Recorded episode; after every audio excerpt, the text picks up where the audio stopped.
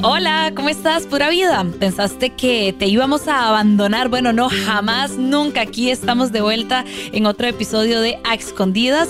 Yo soy Sara López y estoy muy contenta de que me hayan invitado nuevamente para dirigir este podcast. Vamos a iniciar este tema nuevo. Supongo que muchas de ustedes en estos días pudieron ver las redes de Canestén B eh, no solo en sí por la página tal cual, sino porque a muchas chicas aquí en Costa Rica nos invitaron a hablar del tema y a redirigir a la página de Canestén para que pudiéramos unirnos a un movimiento muy importante que nos invita a todas a hablar sin miedo, sin tapujos, nada de vergüenza y mucho menos con filtros. Este movimiento que nos invita a hablar se llama a calzón quitado. Lo puedes utilizar también como hashtag para identificar el tema del que estás hablando. Y justamente así se titula nuestro episodio de hoy, a calzón quitado. Para celebrar el Día de la Salud Íntima, Canestén B decidió quitarse los calzones. Bueno, todas lo hicimos porque no tenemos que andar con nada de pena y quisimos eh, generar este espacio. Canestén quiere brindar este espacio que, dicho sea paso, es muy amplio, en el cual vamos a poder evacuar todas, todas, todas nuestras dudas sin tener que escondernos, porque bueno, lamentablemente por mucho tiempo ha sido así. Y porque chicas, justamente al final del día no estamos haciendo nada malo, nada incorrecto cuando queremos hablar de cómo nos sentimos o qué es lo que vivimos, qué pensamos, qué preguntas tenemos sobre nuestra salud íntima, porque tendemos a experimentar cambios, así que es necesario tener toda la información al respecto. Nuestro cuerpo pues justamente está vivo y todas somos diferentes.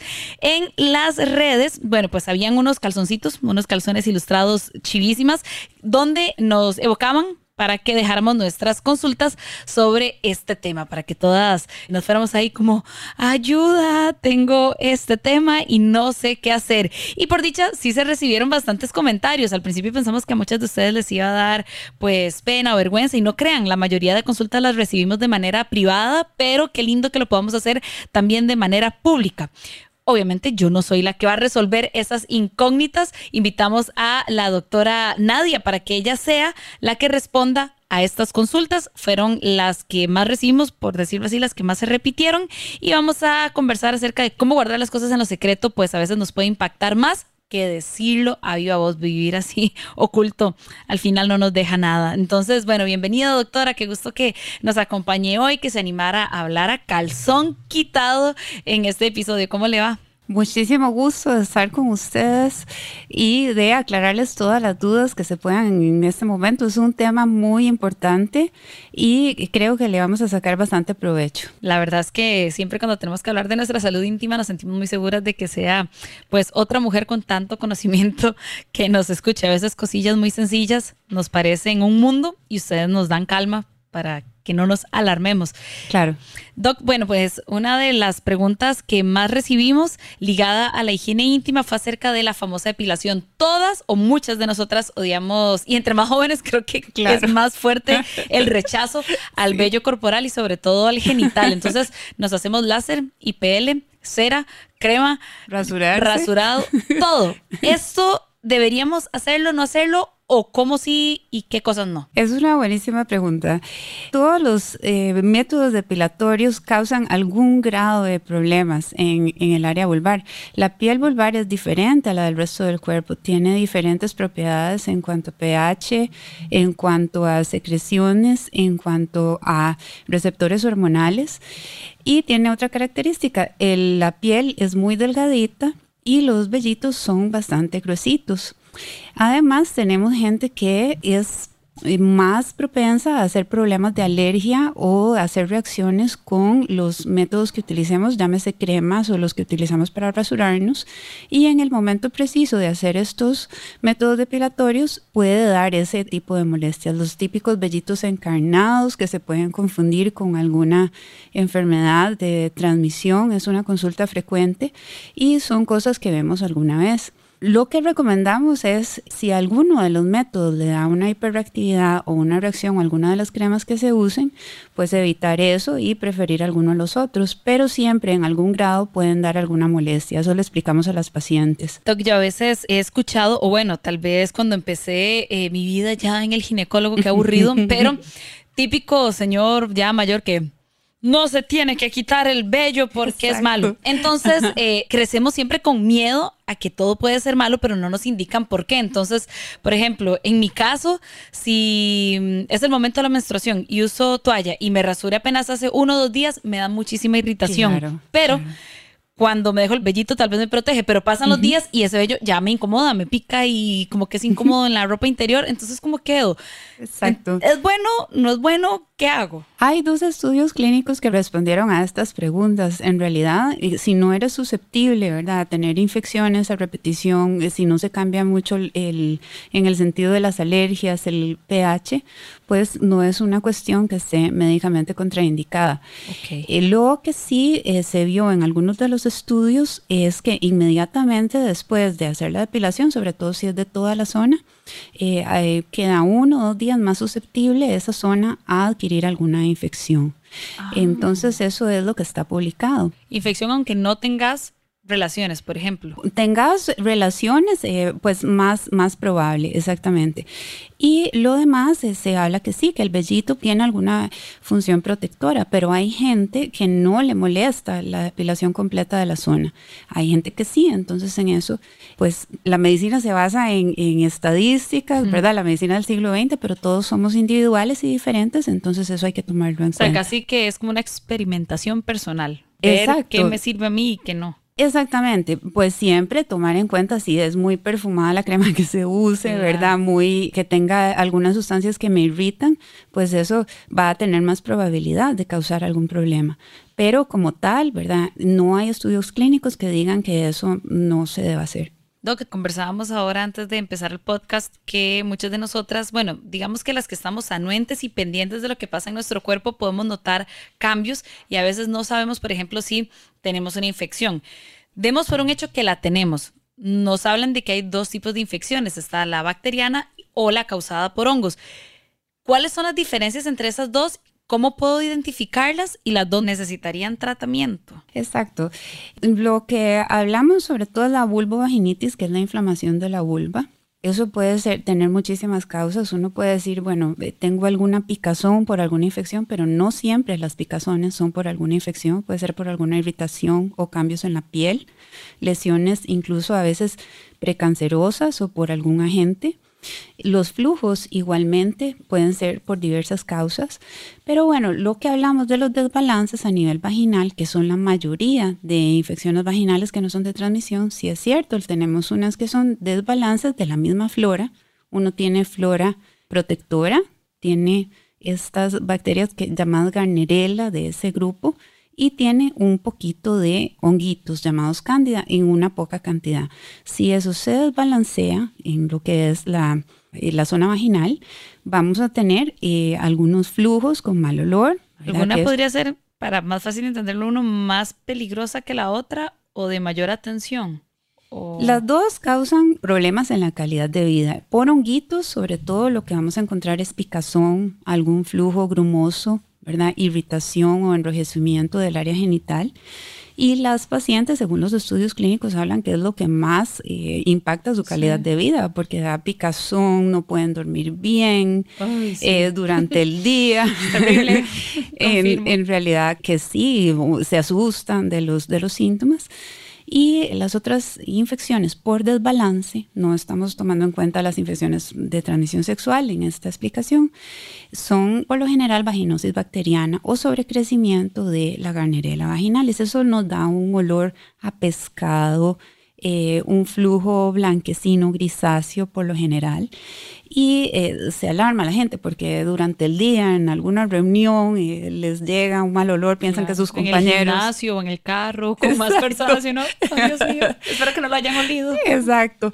Entonces sí, pues eh, ellas afectan la calidad de vida. Lo que es los desbalances por ganerela, sí hay que ponerles atención bueno, cualquier desbalance, porque puede haber infecciones mixtas, porque ellos, eh, si bajan los lactobacilos y tenemos este crecimiento repetición, pueden predisponer a otro tipo de infecciones, según los estudios. El que disminuya la flora protectora y de estos síntomas quiere decir que tenemos menos defensas en la zona y nos puede predisponer a adquirir infecciones por virus, como el virus de papiloma, virus herpes, ¿verdad? Sí es bueno siempre tener un buen balance en la zona protectora. Ah, perdón, ahora que, que habló justamente de de los aromas o los olores que podemos eh, desprender de esa zona. Siempre, obviamente, a lo largo de la historia, eh, como que es una esencia que fue muy característica, pero también si nos ponemos en el contexto histórico, bueno, pues antes no habían los tratamientos, medicamentos, ni el aseo, ni las telas que ahora podemos usar, que solo algodón aquí y allá. Pero bueno, yo porque ya no soy tan joven, pero eh, ya vos aprendes a que, por ejemplo, es un olor muy, debería ser un olor muy leve. He escuchado que obviamente dependiendo, no sé si es el pH, es el término adecuado, dependiendo de cada chica, pues puede ser más fuerte o más ligero, pero auténticamente no debería oler mal. O sea, el olor ya fuerte y pesado como el que usted nos describió ahora no es sano. Exacto, el, olor es característico. Las pacientes sí te llegan, vea, es que sí, me huele mal. un olor muy fuerte, usualmente como, como a pescado, lo que describen, exacto. Sí, la vulva tiene un olorcito, ¿verdad? Obviamente no es la única causa de la garnerela de malos olores, tenemos también pues que no haya una buena limpieza o también en algunos casos que de enfermedad de transmisión sexual que puede haber un flujo fétido, ¿verdad? Es importante mejor eh, si tenemos ese problema chequear. Ok, bueno, una chica nos escribió, vamos a, dejarlo en, en, el anonimato el nombre y nos dice lo siguiente, yo llevo todo el tratamiento, hablando por ejemplo si ya se le dio lo que debe tomar o colocarse para la infección, eh, lo termino, pero ¿Cómo me doy cuenta que la infección está curada? ¿Es necesario hacerme un examen extra o con lo que se me recetó es suficiente? Está excelente. Lo que son em, los desbalances o las infecciones por desbalance, muy característicamente se da el tratamiento, por ejemplo, para lo que es la cándida, que es, eh, es esa picazón constante, y los síntomas mejoran a los días. Y igualmente con el flujo por mal olor. Sí debe ir acompañado esto de los hábitos para que no se den los desbalances y se restablezca la flora vaginal, porque si no vamos a tener un problema que nos va a dar repetición. El origen de esto muchas veces es usar jabones irritantes, eh, sobre todo con perfumes, excesos de humedad que nos varían el pH vulvovaginal y nos haga eh, que tengamos una predisposición a estas infecciones. Me llama la atención porque recuerdo que en la época cuando eh, me llegó el periodo por primera vez, recuerdo que era la época en la que hablaban de, de todo lo nuevo, de toallas con olor a no sé cuánto, ah, y las toallas para adolescentes, y todo era muy colorido, muy lindo, muy tierno. Y claro, pues en ese momento uno no sabe nada, pero con el tiempo ya cada vez más abierta la comunicación, porque no estoy hablando de hace tanto tiempo, pero la comunicación se ha abierto mucho recientemente. Entonces te das cuenta que no, digamos, el mismo jabón que te pones en las axilas, el de barra o eso, no es bueno que eh, lo utilices en tu zona íntima, que toallas con olor, eh, que cierto tipo de tampón tampoco, en fin, muchas cosas que te podían ¿verdad? Provocar esas infecciones, pero muchas chicas entonces tienen miedo, miedo a limpiarse y otras que se limpian demasiado. Claro. entonces, ¿cómo encontramos ese balance de, ok, solo agua? O no, no solo agua, o muy adentro, o que mejor ni me toco porque me da miedo que algo me pase y me da vergüenza hasta conmigo misma. ¿Cómo lo podemos manejar? Exacto, eh, sí, esas son unas dudas comunes porque sí es cierto, se viene hablando de un tiempo para acá. Eh, pues sí, la zona de la vulva, eh, pues ponerle solo agua no es lo más adecuado porque tenemos eh, varios órganos que están a la par con bastantes bacterias. por ejemplo, está el esfínter anal, ¿verdad? Que ahí vamos a tener bacterias anaeróbicas. Tenemos también que es un área que tiene muchos pliegues, sudor, ¿verdad? Las mismas células del flujo vaginal que se descaman, ellas vienen con algunas bacterias, ¿verdad? Que es el mecanismo de defensa vaginal. Entonces sí, hay que limpiar la zona una vez al día externamente. Lo otro eh, son lo que son las, las, duchas vaginales que se habían popularizado. Sí, limpiemos bastante lo que es el canal vaginal, pero más bien pueden predisponer a ciertos tipos mm, de infecciones pélvicas, en algunos casos endometriosis y eh, pues lavan la flora protectora. Entonces no son recomendados por los estudios. Digamos que supongo entonces pues como el jabón que podemos utilizar para limpiar que sea especializado que diga para la zona íntima. Exactamente, que sea para la zona íntima y sobre todo que no tenga perfumes, que no sea antibacterial, que no sea irritante. Los de, de, estudios anteriores que han hablado los jabones neutros o que tiendan a tener un pH ácido similar al de la vulva y vagina y que no sean muy perfumados, porque eso nos puede irritar la zona y eh, más bien dar más problemas de picazón. Quitemos todo lo que tenga olor de, de esa zona. Exacto, sobre em, todo si eres susceptible, ¿verdad? A esas cosas. Yo sé que el término normalidad es eh, tan extenso como eh, a la vez como que segmenta demasiado porque, bueno, no, no, no, sé qué podemos calificar con este término, pero si lo pudiéramos hacer muy general o muy amplio, ¿qué podría ser normal y qué no cuando hablamos de salud íntima? Mira, sí, es un tema muy amplio. Lo que sí es una consulta frecuente a veces de lo que son los flujos, el flujo vaginal o que preguntan si mi flujo vaginal es normal. El flujo vaginal se espera desde dos años antes de la menarca, ¿verdad? De la primera menstruación hasta un tiempo después de la menopausia. Es un mecanismo usual, se secreta por trasudados de la vagina, las células del cuello de la matriz y las glándulas del vestíbulo vulvar. Sí se espera que haya una descarga, usualmente un liquidito que manche la ropa íntima. Por supuesto, si hay cambios en el color, si hay picazón, si hay olor y cambios tan sutiles como cambios en la cantidad del flujo. Eso es importante consultar porque se puede tener alguna inflamación del cervix, ¿verdad? Cambios muy sutiles a veces es importante. Y a veces puede haber pacientes que tengan algún contagio con alguna infección que se asocia con las relaciones, que no tengan eh, mucha sintomatología, por lo que hay que hacer algunos screening eh, indicados según los factores de riesgo para edad y, para su historia médica personal. Doc, un caso muy cercano, recuerdo que fue familiar, pues a veces eh, las mujeres, bueno, cuando se casan, dan por un hecho de que su relación es monógama hasta el día de su muerte y nunca, digamos, ni una vez al año, ni cada dos años, ni cada tres años se hacen un examen de enfermedades de transmisión sexual, asumiendo que su pareja, pues, le ha sido fiel desde el día uno hasta el último. Y mm, bueno, este caso particular, recuerdo que eh, fue esta familiar y bueno, cuando se dieron cuenta, esto va a sonar muy grave, pero bueno, tenía un cáncer avanzado y al final, bueno, pues falleció debido a esto y no era un cáncer, pues por así decirlo, genético que ya tenía la predisposición, sino fue que nació a, raíz de una enfermedad de transmisión sexual de su pareja. Entonces, ¿cómo le inculcamos a las mujeres, primero, que no es algo malo que lo vayan a hacer ni vergonzoso? Pero que siempre es mejor estar a tiempo y saberlo, y no para señalar a nadie, sino por tu propia salud, no importa la edad que tengas ni hace cuánto no cambies de pareja. Exacto, es una excelente observación y es una cuestión eh, que está reportada eh, según los estudios, un factor de riesgo para esos tipos de cáncer que mencionas, eh, sobre todo el, el cáncer de cervix, el cáncer del cuello uterino, al que contribuyen las infecciones con los virus de papiloma en gente susceptible. Uno de los factores de riesgo para un problema que no se detecta a tiempo es no consultar en cinco años. Wow. Entonces, eh, pues más que edad, más que número de compañeros, ¿verdad? La consulta es muy importante. Si detectamos cosas a tiempo, como lo son las, las displasias en el cuello uterino, que son lesiones que no son ningún cáncer, pero podrían darte algún problema más adelante, eh, tenemos que son 44 millones al año que se diagnostican en el mundo. Es, es bastante.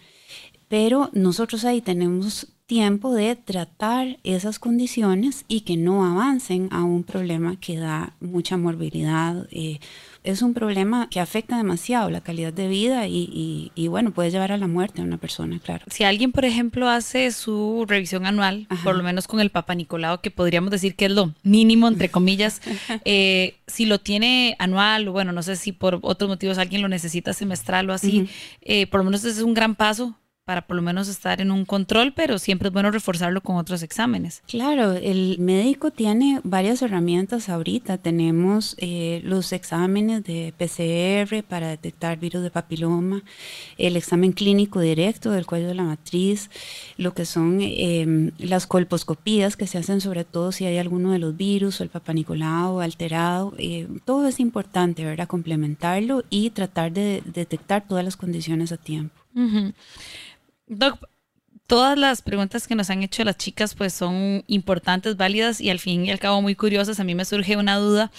Asumo que usted ha atendido a muchísimas mujeres, chicas durante su carrera con temas varios, pero ¿cuáles son los problemas vaginales más frecuentes de los que se habla poco? Porque podemos decir, bueno, si las infecciones vaginales nos da todas y probablemente muchas irán a verse eso, pero ¿cuál es un tema que llega mucho, pero que usted considera que se habla poco? Bueno, hay bastantes temas dependiendo de, las personas, ¿verdad? Eh, sí cuesta a veces, creo yo, uno de los problemas que más cuesta que se comunica a la gente es sobre todo el dolor a las relaciones, ¿verdad? O el dolor mm. pélvico. No siempre es por alguna infección, ¿verdad? Pero podría estar relacionado con algo de eso. Da pena, ¿verdad? Decir eso. O a veces tenemos eh, gente que igual le, da pena consultar, ¿verdad? Que si ha tenido eh, algún problema de, separación por alguna infidelidad, es, importante tener la confianza para comunicar eso y poder mandar exámenes a tiempo. O sea, el doctor al fin y al cabo, eh, y sobre todo la salud íntima, es el confidente de nosotros. Tenemos que llegar con toda la confianza y, y también pues dentro de lo que se pueda ser muy sincero, porque también para ustedes es más simple llegar a un diagnóstico certero si te dan todo el panorama y no que tal vez una chica estuvo con cuatro chicos en una noche y te dice, no, es que no he estado con nadie, o digo, en una semana, no, no he estado con nadie. Y claro, para ustedes también esa falta de sinceridad también les puede generar como más costos a la hora de poder atendernos. Claro, uno trata de, dar la confianza suficiente para que esto se pueda dar, ¿verdad? Claro, depende varias veces, ¿verdad? De, que le des esa confianza. Y eh, lo otro también, el secreto médico-paciente, también con las pacientes adolescentes, uno debe eh, tener esa confianza con el paciente como para tener el tacto suficiente de que ella es la paciente y no necesariamente tienes que eh, hablar con otra gente que te pregunta que no sea ella, ¿verdad? Porque lo importante aquí es su salud. Claro, y además cuando Dios guarde uno, bueno, antes, y yo creo que todavía hay muchos hogares así donde llegar con la mamá y decir las cosas y ella sentada al lado, eh, se entiende que pues cuando es un menor de edad, eh, muchos piden que, que, su padre o su madre estén al lado, pero para uno es difícil porque no puedes hablar con confianza. Tal vez ya cuando tenemos cierta edad decimos, ah, al fin y al cabo, y la doctora ha visto a miles de mujeres, miles de vaginas que me haga el para Nicolau que entre más rápido mejor, pero cuando somos más jóvenes, todo esto nos da vergüenza y a veces se nos olvida. O sea, se nos olvida que todos pasamos por esa etapa de, de pudor, que todo, ¿verdad? Nos da mucho miedo y mucha congoja, pero ustedes están ahí para ayudar. Exacto. Sí, sí, es muy importante la información que se dé, aunque da un poquito de pena, porque médicamente es lo que necesitamos para ayudarle. Doc, aquí, bueno, eh, todos sabemos que Costa Rica tiene un clima cambiante y ya como llueven a veces ocho meses, pues tenemos a veces solo cuatro de un relativo verano o de época seca y deberíamos tener cuidados especiales. Por ejemplo, en verano yo soy una que me encanta ir a broncearme, ir a la playa. Entonces llego a la playa a las 10 de la mañana, me meto al mar, salgo, me seco, me vuelvo a meter al mar y ese bikini me lo dejé ocho horas y que no es de la que es algodón.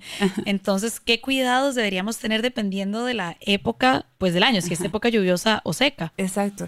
Sí, mira, lo, lo que se recomienda usualmente es eso, ¿verdad? Evitar irritantes en la zona bueno, lavar el área de la vulva una vez al día, mantener el área lo más seco posible. Por supuesto, no estás en la playa todos los días del año. Eh, nosotros hemos tenido sí casos de, candidiasis que son eh, severos. Eh, tenemos alguna gente que da clases de natación, tiene que estar en una piscina ocho horas todo el día y aún así se sacan adelante, ¿verdad? Con los tratamientos y las recomendaciones. Pero igual hay que ver la susceptibilidad de toda persona a estos problemas. En general, ¿verdad? Lo clínicamente probado es eso, no usar eh, perfumes en la zona que aumenten la picazón, ¿verdad? No abusar del uso de protectores diarios que evitan la oxigenación en la zona, usarlos en las épocas de la menstruación, todo eso está, sí, porque hay chicas que defienden que hay que usar protector todos los días de la vida y cambiárselo varias veces al día. Y hay algunas que usan uno todo el día. Exacto, sí. Y fíjate que hay gente susceptible, eso puede más bien agravar los, los problemas. Hay gente que pues que le va bien, no te consulta por eso, pero si ya eres susceptible y que el área está irritada y tienes mayor cantidad de flujo, es una de las estrategias que hemos usado y funciona y según los estudios eso pues les funciona. Hay que ver igual cada caso, pero las recomendaciones generales son esas. Lo que es el vestido de baño mojado, ¿verdad? Si uno tiene el hábito de ir a nadar todas las semanas del año, pues sí es mejor después de la clase ya cambiarte tu ropita, ¿verdad? No quedarte todo el día. Hemos tenido casos igual de gente que mm, vive en la playa y se pone el vestido de baño de la mañana para trabajar en la computadora. De mejor cambiarte a la hora que vas a surfear y este para estar en la casa mejor de, de algodoncito. Una leí, creo que era como una revista así de algo de salud y que decía, bueno, si vos podés en la noche darle un descanso a tu zona íntima y quitarte, por ejemplo, el calzón y dormir solo con el pantaloncito de la pijama o con la batita, es mejor porque va a poder, decía creo que oxigenarse, no recuerdo qué era la palabra, entonces me llamó mucho la atención porque siempre es el calzón y la pijama, pero ya después dije, suave, si yo estoy durmiendo y solo me pongo la pijama, ¿para qué necesito, digamos, si no estoy en mi periodo, el calzón? Y entonces pensabas, ¿ayudará o no ayudará? Exacto, sí, el, en el Reino Unido sacaron unas guías hace poco porque de, dijeron, bueno, vamos a sacar unas guías de, de los cuidados, ¿verdad? Que hay que tener. Entre eso mencionaron eso, que si, si era posible dormir sin la ropa íntima, ¿verdad? Para que el área estuviera más sequita, ¿verdad? Eh, más aireadita, como digamos. Exacto. y eh, cualquier cosa, exacto. Y cualquier cosita siempre preferir para todo el día el calzoncito de algodón.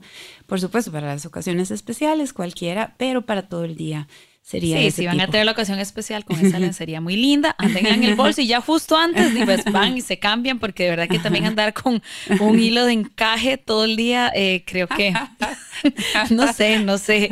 Y mm, bueno, eh, mm, Yoka, Vamos a enviarle un gran saludo a Yoka Yocasta. Sí, ah, bueno, es que aquí tengo la pregunta y yo será ella. Bueno, ella es muy conocida por estos rumbos de Canestén porque nos acompaña siempre, nos dejó pues su duda sobre el entreno y su salud íntima, cómo logramos equilibrar esos ambos aspectos y yo comparto esto que Yoka pregunta que yo también voy, hago CrossFit y en una hora, hora y media, toda la ropa está chorreando, pero me incomoda ir al baño, quitarme la licra porque hasta me cuesta quitármela y espero hasta llegar a la casa y ya el calzón no está húmedo.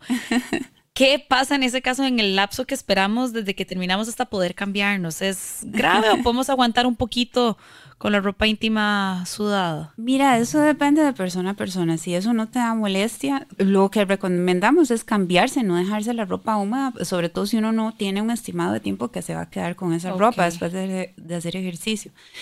Ahora, lo que es el ejercicio es una medicina natural, es súper recomendado, baja el riesgo de presión alta, de azúcar, de cáncer, mantiene bien el peso corporal, ayuda hormonalmente. Es un hábito que hay que incorporar a nuestra vida para eh, tener una vida sana.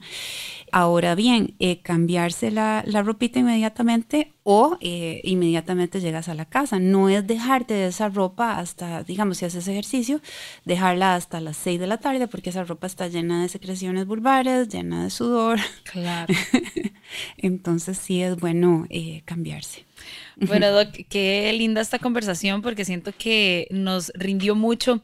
Yo quería como hacer, no una aclaración, pero siempre es bueno que no seamos de qué rango a qué rango de edad nos escuchan y es cierto que para las mujeres pues un poco más maduras o adultas se nos hace la información fácil, pero yo de verdad pienso cuando era adolescente y tenía 17, 18 años y hay papás que no hablan muy abierto de eso o te voy a llevar al ginecólogo porque eso va a entender que ya vas a tener que empezar a tener relaciones y pues hay muchos papás que todavía se oponen a eso, pero tenemos la caja del seguro, o sea que ellas pueden ir solas, aunque sean menores de edad.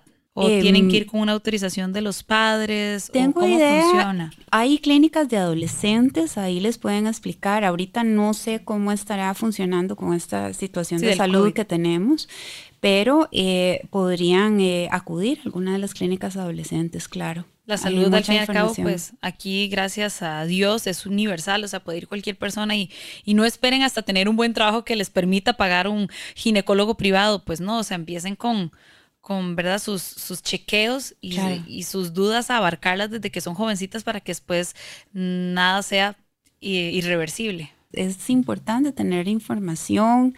En los chequeos en la adolescencia ayudan para tener un esquema de vacunación completo para informarse sobre enfermedades de transmisión sexual y eh, también eh, para detectar a tiempo irregularidades que haya en trastornos hormonales, ¿verdad? Que uno le pueda ayudar más a tiempo a, a, la paciente. Bueno. Pues de verdad, gracias por guiarnos, Doc, y por hablar a calzón quitado, porque estoy segura que tal vez alguna chica que escuchó alguno de estos temas y no tenía las respuestas, pues ahora tiene más información en sus manos. Encantada, eh, esperamos haberles podido ayudar y a la. Bueno, y a vos que decidiste unirte al movimiento y escuchar hasta el final, gracias de verdad por quitarte pues también los calzones que a veces tenemos en, en la mente y que nos da pena y queremos que todo esté ahí como talladito y que nadie nos llegue a molestar, pero eh, de verdad con esto que acabas de hacer, demostras que nuestros temas merecen un espacio libre en la conversación. Y si te pareció valiosa nuestra charla. Recordá que podés compartir este capítulo en tus redes. Eh, ahí, aquí en Spotify hay una parte que dice compartir y te sale para compartirlo en Instagram, en Facebook, en Twitter y eh, a lo mejor ayudas a que otra de tus amigas pueda abarcar esa duda que le anda ahí en la cabeza. Cuídense mucho y nos seguimos escuchando.